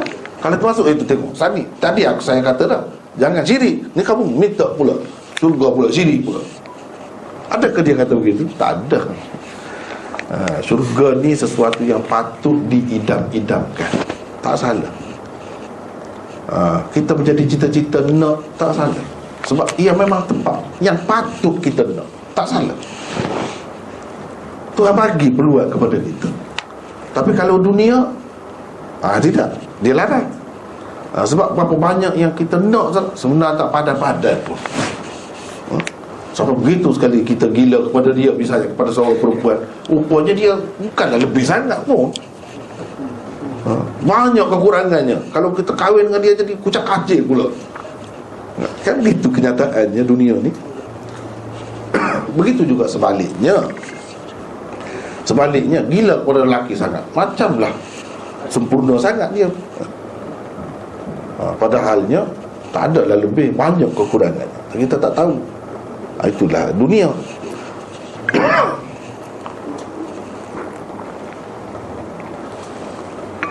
Jadi nak bermati-mati kerana dunia tak padan Tak berbaloi. Tapi kalau surga dia ajarkan berbaloi. Ha, memang berbaloi, tak salah. Kalau yang dunia ni pun manusia bingung dah. Ha? Boleh buat itu, boleh buat ini dah. Padahal apa sangat? Kalau surga tu hmm, Kalau macam dunia ni pun dia boleh buat itu Surga tu kalau dia tahu yang sebenarnya Tak berhenti ya? Tak berhentilah buat ibadat Buat apa yang Allah SWT uh, suruh tu tapi dah tak tahu kan hmm. Hmm. Yang keenam ajaran tauhid sentiasa terselah di sebalik sabda-sabda Rasulullah sallallahu alaihi wasallam. Dia mesti ada tauhid, unsur tauhid dalam sabda-sabda Rasulullah. Nah, cuba tengoklah hadis tu daripada awal kan kita baca tadi. Yang ketujuh, Nabi sallallahu alaihi wasallam sentiasa menyampaikan rukun Islam dan ajaran-ajaran agama yang terpenting kepada umatnya dengan pelbagai cara. Kalau yang asas-asas itu kan kerap kita berjumpa, kerap kita bertemu. Dia tekankan sangat. Ha, daripada situlah kita tahu ini perkara utama dalam agama. Bahkan ini rukun. Memang pun rukun Islam pun. Walaupun dia tak sebut ini rukun Islam, tapi yang dia sebut itu termasuk dalam rukun Islam. Hmm. Yang kelapan keharusan bersumpah Untuk menguatkan sesuatu ucapan dan kenyataan. Demi Tuhan yang nyawaku berada di tangannya ha, Disebut gitu hmm. Jadi bersumpah untuk menguatkan Apa yang hendak diucapkannya ha, Jadi boleh kita bersumpah itu Untuk memberi keyakinan hmm. Yang kesembilan ramai juga sahabat yang disebut oleh Rasulullah sallallahu alaihi wasallam sebagai ahli syurga. Ini salah seorang. Ramai. Jangan kita ingat oh 10 sahabat tu saja ahli syurga. Sahabat 10. Ha? Uh, itu saja. Jangan. Bukan begitu. Rasulullah wasallam bahkan sebut ramai lelaki perempuan dia sebut dah. Ha? Uh, sebagai ahli syurga. Jadi yang dia sebut sebagai ahli syurga dan hadis itu sahih kita kena terima. Terima ha, Bukan sahabat 10 tu sahaja Yang jadi masyhur sahabat 10 tu Sebab Rasulullah SAW kumpulkan sebut 10-10 tu dalam satu hadis Dalam satu sabdanya. Sebut bersama. Dan mereka pula ada uh, Sudut-sudut keserupaan Kesamaan.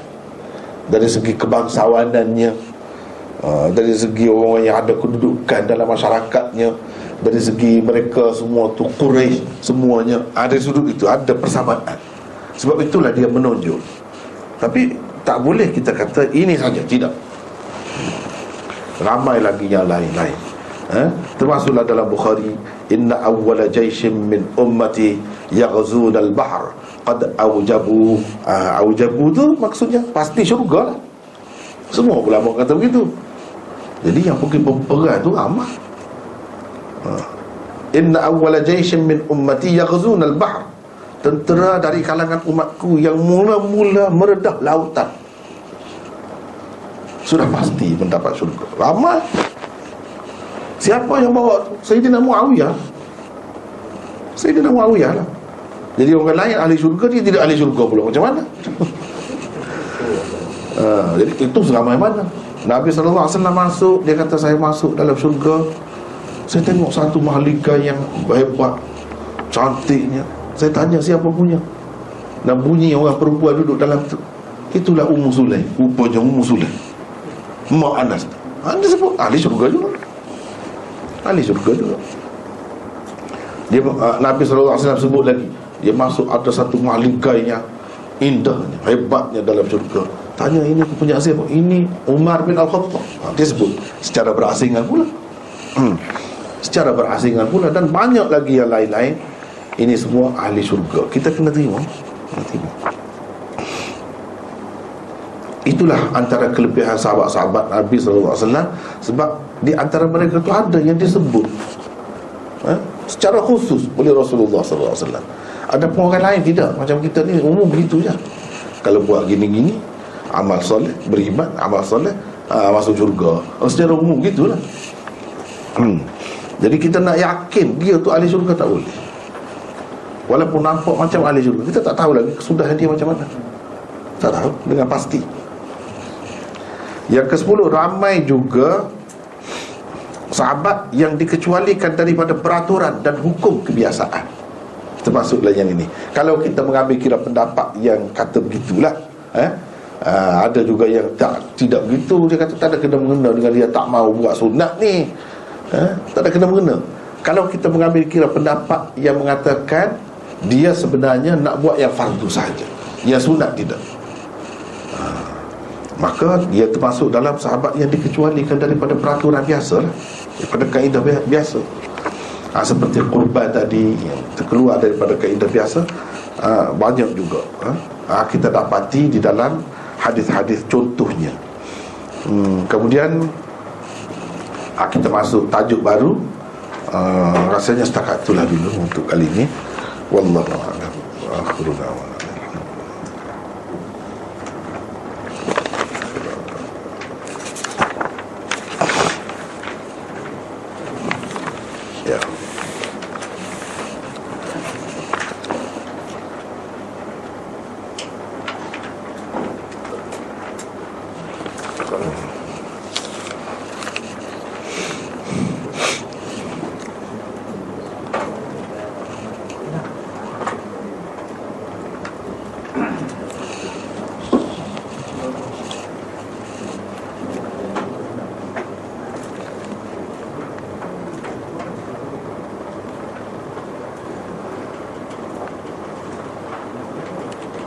akhiru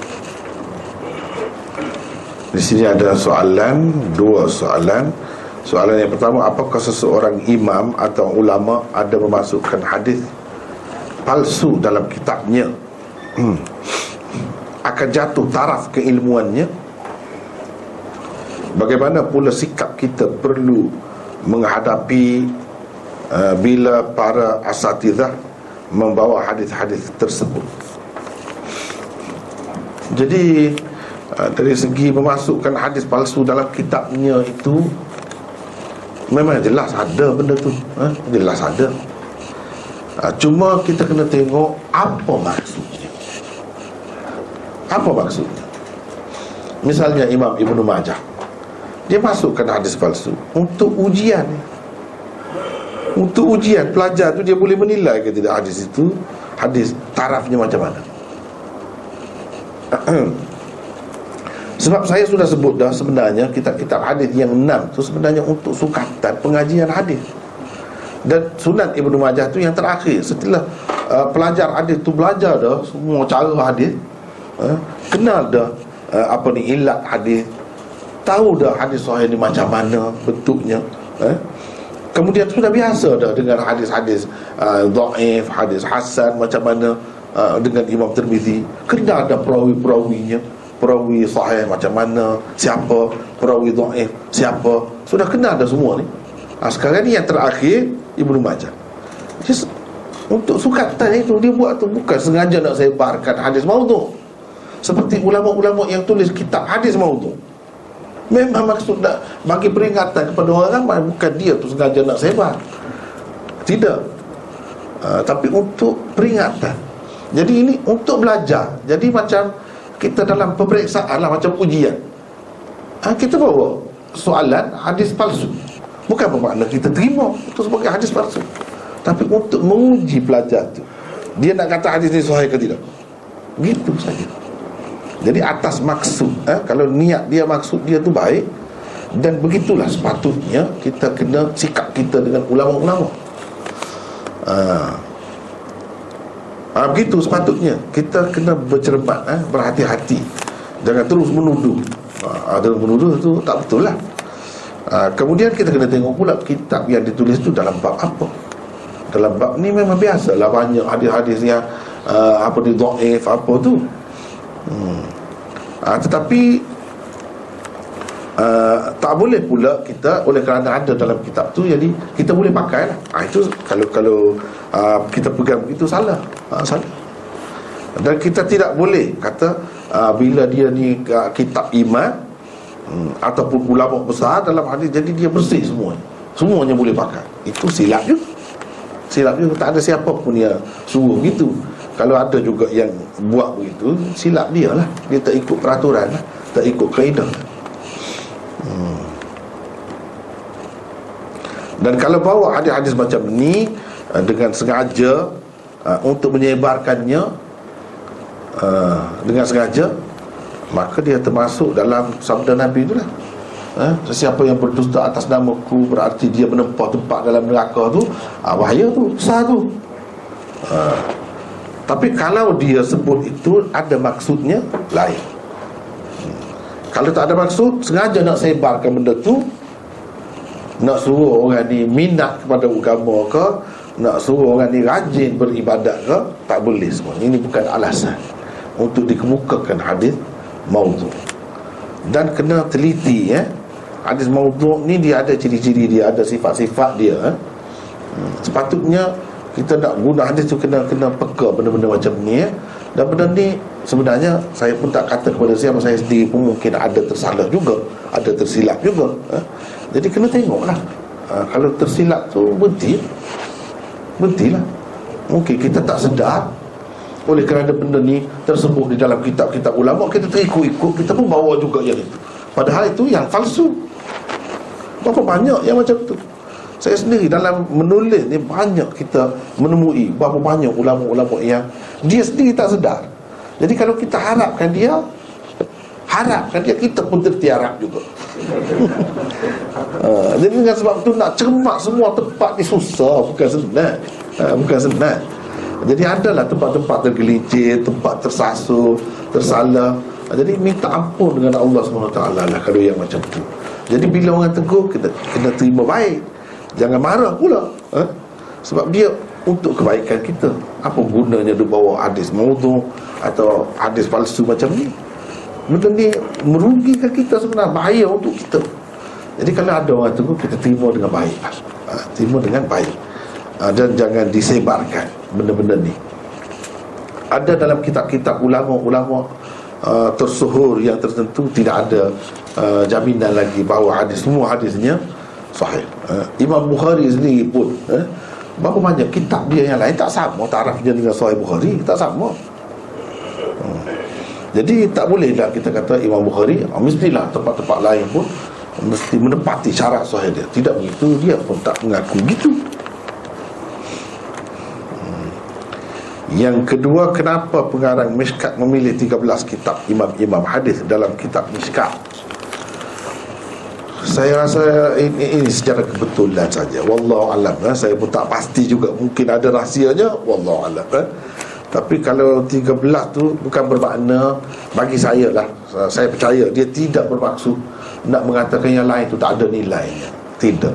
Cuma sekadar rujukan seseorang bila dia buat satu kerja dia ada rujukannya Bukan bermakna yang lain tu tak ada nilai dia eh? Tidak begitu Yang lain rendah tarafnya Tidak begitu. Yang senang kepadanya Yang ada di hadapan dia Cukup untuk dijadikan rujukan. Ini pun termasuk dalam uh, Apa rujukan kita Yang muktabar juga. Walaupun begitu Daripada hadis-hadis yang dia ambil Tidak semuanya sahih juga. Tidak semua sahih. Uh, Jadi yang sahih dalam kitab yang dia tidak ambil itu Tak akan jadi kurang nilainya. Tak akan jadi kurang. Cuma ini kita kata rujukan yang termudah kepada dia. Kalau kita nak buat sesuatu kerja Nak buat makalah Yang ada di hadapan kita ini. Sama sekali tak boleh orang nak kata Kita anggap yang lain tu tak ada nilai Tak ada harga. Ha? Tidak mau tambah Tidak begitu Saya percaya pengarah dia ni pun begitu juga. Ha? Kalau ada lagi yang lain Wallahualam Tak ada pula disebut tu Saya tak berjumpa pula. Kenapa? ha, setakat yang saya fahamnya begitulah. Ha, Tidak lebih daripada itu. Allah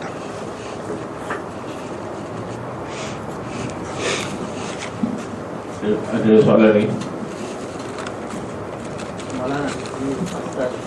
Setiap akhir ayat Kalau kita tengok dalam uh, Orang ni ada macam uh, Jumlahnya ramai orang solat jenazah So ada kematian yang Yang pelik-pelik lah.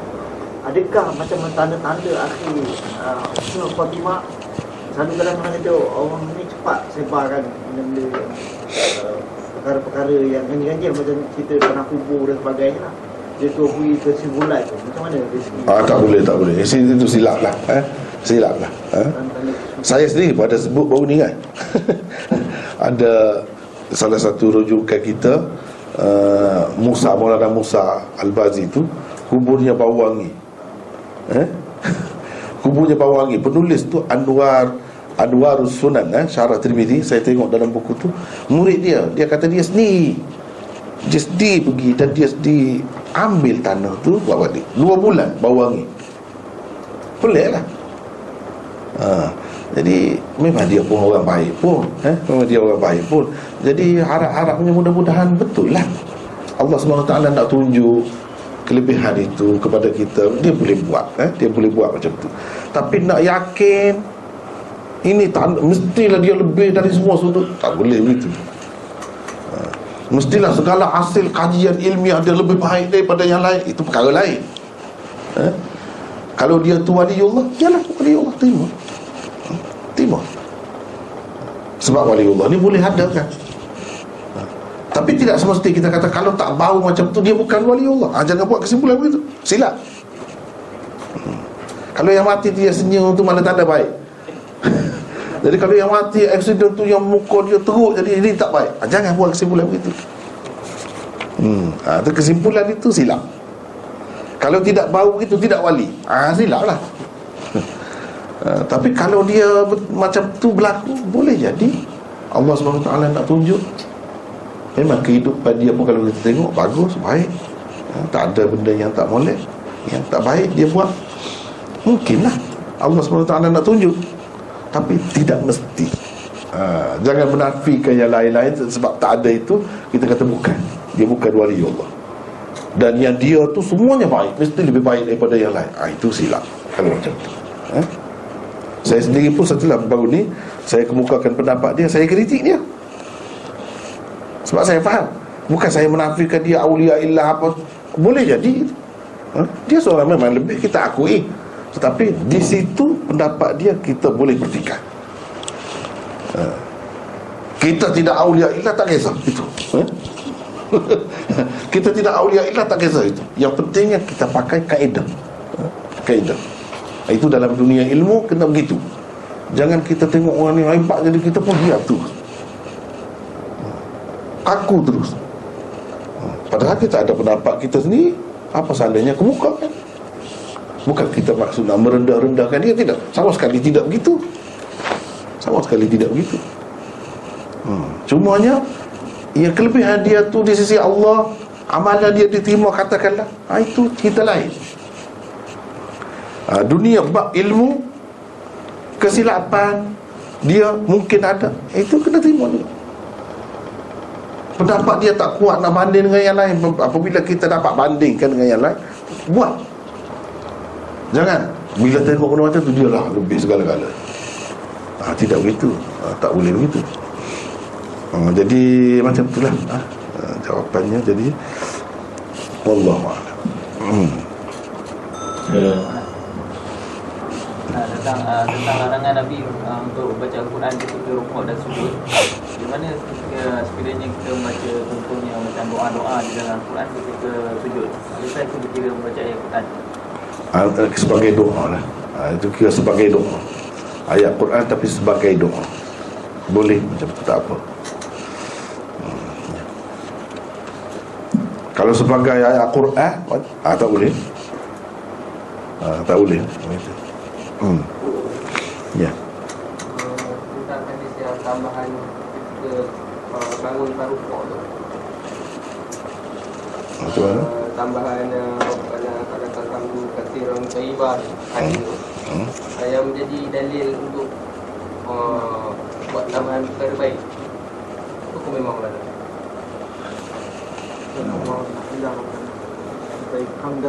Katsiran bahkan fi itu Itu ke ataupun mil as-samawati wal ard. ah ada sama lagi Ai sahabat yang buat Mhm. sahabat yang buat tu Nabi ia kan sahabat malaikat ada malaikat Hmm. Oh ya ya. Jadi maksudnya maksudnya uh, boleh boleh kita buat sendirilah maksud. Nak dalil berdalilkan itu tak boleh. Tak boleh. Itu di zaman Rasulullah sallallahu alaihi wasallam lain. Rasulullah boleh tegur terus. Uh, kalau baik itu berdasarkan takrir Nabi lah. Bukan berdasarkan dia reka sendiri. Berapa banyak yang sahabat buat Nabi tegur. Maknanya dia tak benar begitu. Jadi yang kita sekarang ni Nabi tak ada kan dia nak tegur macam mana? Kita tak tahu yang ini betul ke tidak. Ha, Jadi kita tak boleh buat. Contohnya Buktinya sahabat-sahabat dulu ada yang buat Nabi puji. Oh bagus. Ada yang buat Dia tegur. Jangan buat gitu. Hmm? Nah Apa ni? Hmm. uh, Itu dalam hadis uh, dalam Bukhari apa semua ada kan? Allahumma aslam tu wajhi. Dekat nak tidur tu baca tu kan? Allahumma aslam tu wajhi ilaik wa fawwadtu amri ilaik wa alja'tu zahri ilaik. Raghbatan wa rahbatan ilaik. Ah uh, la malja' wa la manja minka illa ilaik. Allahumma amantu bi kitabika alladhi anzalta wa bi nabiyyika alladhi arsalta. Sahabat tu kata wa bi rasulika alladhi arsalta. Nabi SAW kata tidak Wabi Nabi kalladhi arsalta.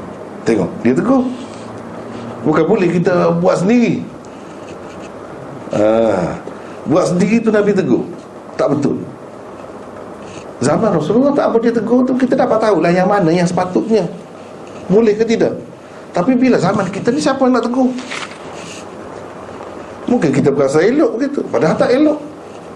Kalau Nabi ada dia tegur. Ha, Atas dasar tu tak boleh yang sedia ada yang Nabi SAW sahkan itu saja. Yang boleh diterima kita sendiri nak nak ikut cara macam tu tak boleh. Sebab siapa nak tegur kita? Dari segi zahir kita rasa elok. Apa salahnya? Dah, kalau kalau Nabi Muhammad tu tidak Rasul. Rasul. Kalau sahabat tu kata Nabi Rasulika pun tidak salah Kiranya. Tapi Nabi tegur ha, ha, Ini masalah doa Masalah apa ni dia uh, Keberkatan apa semua tu ada. Jadi kita kena ambil kira benda-benda tu. Begitu juga dengan hal-hal lain ibadat ni Kita tak tahu rahsia dia. Ha, Kenapa begini, kenapa begini. Ha, Jadi bagi saya lebih selamat ha, Kita tak buat begitu. Di zaman tu itu lain, cerita lain. Banyak perkara yang berbeza dengan zaman kemudian ha. Wallahualam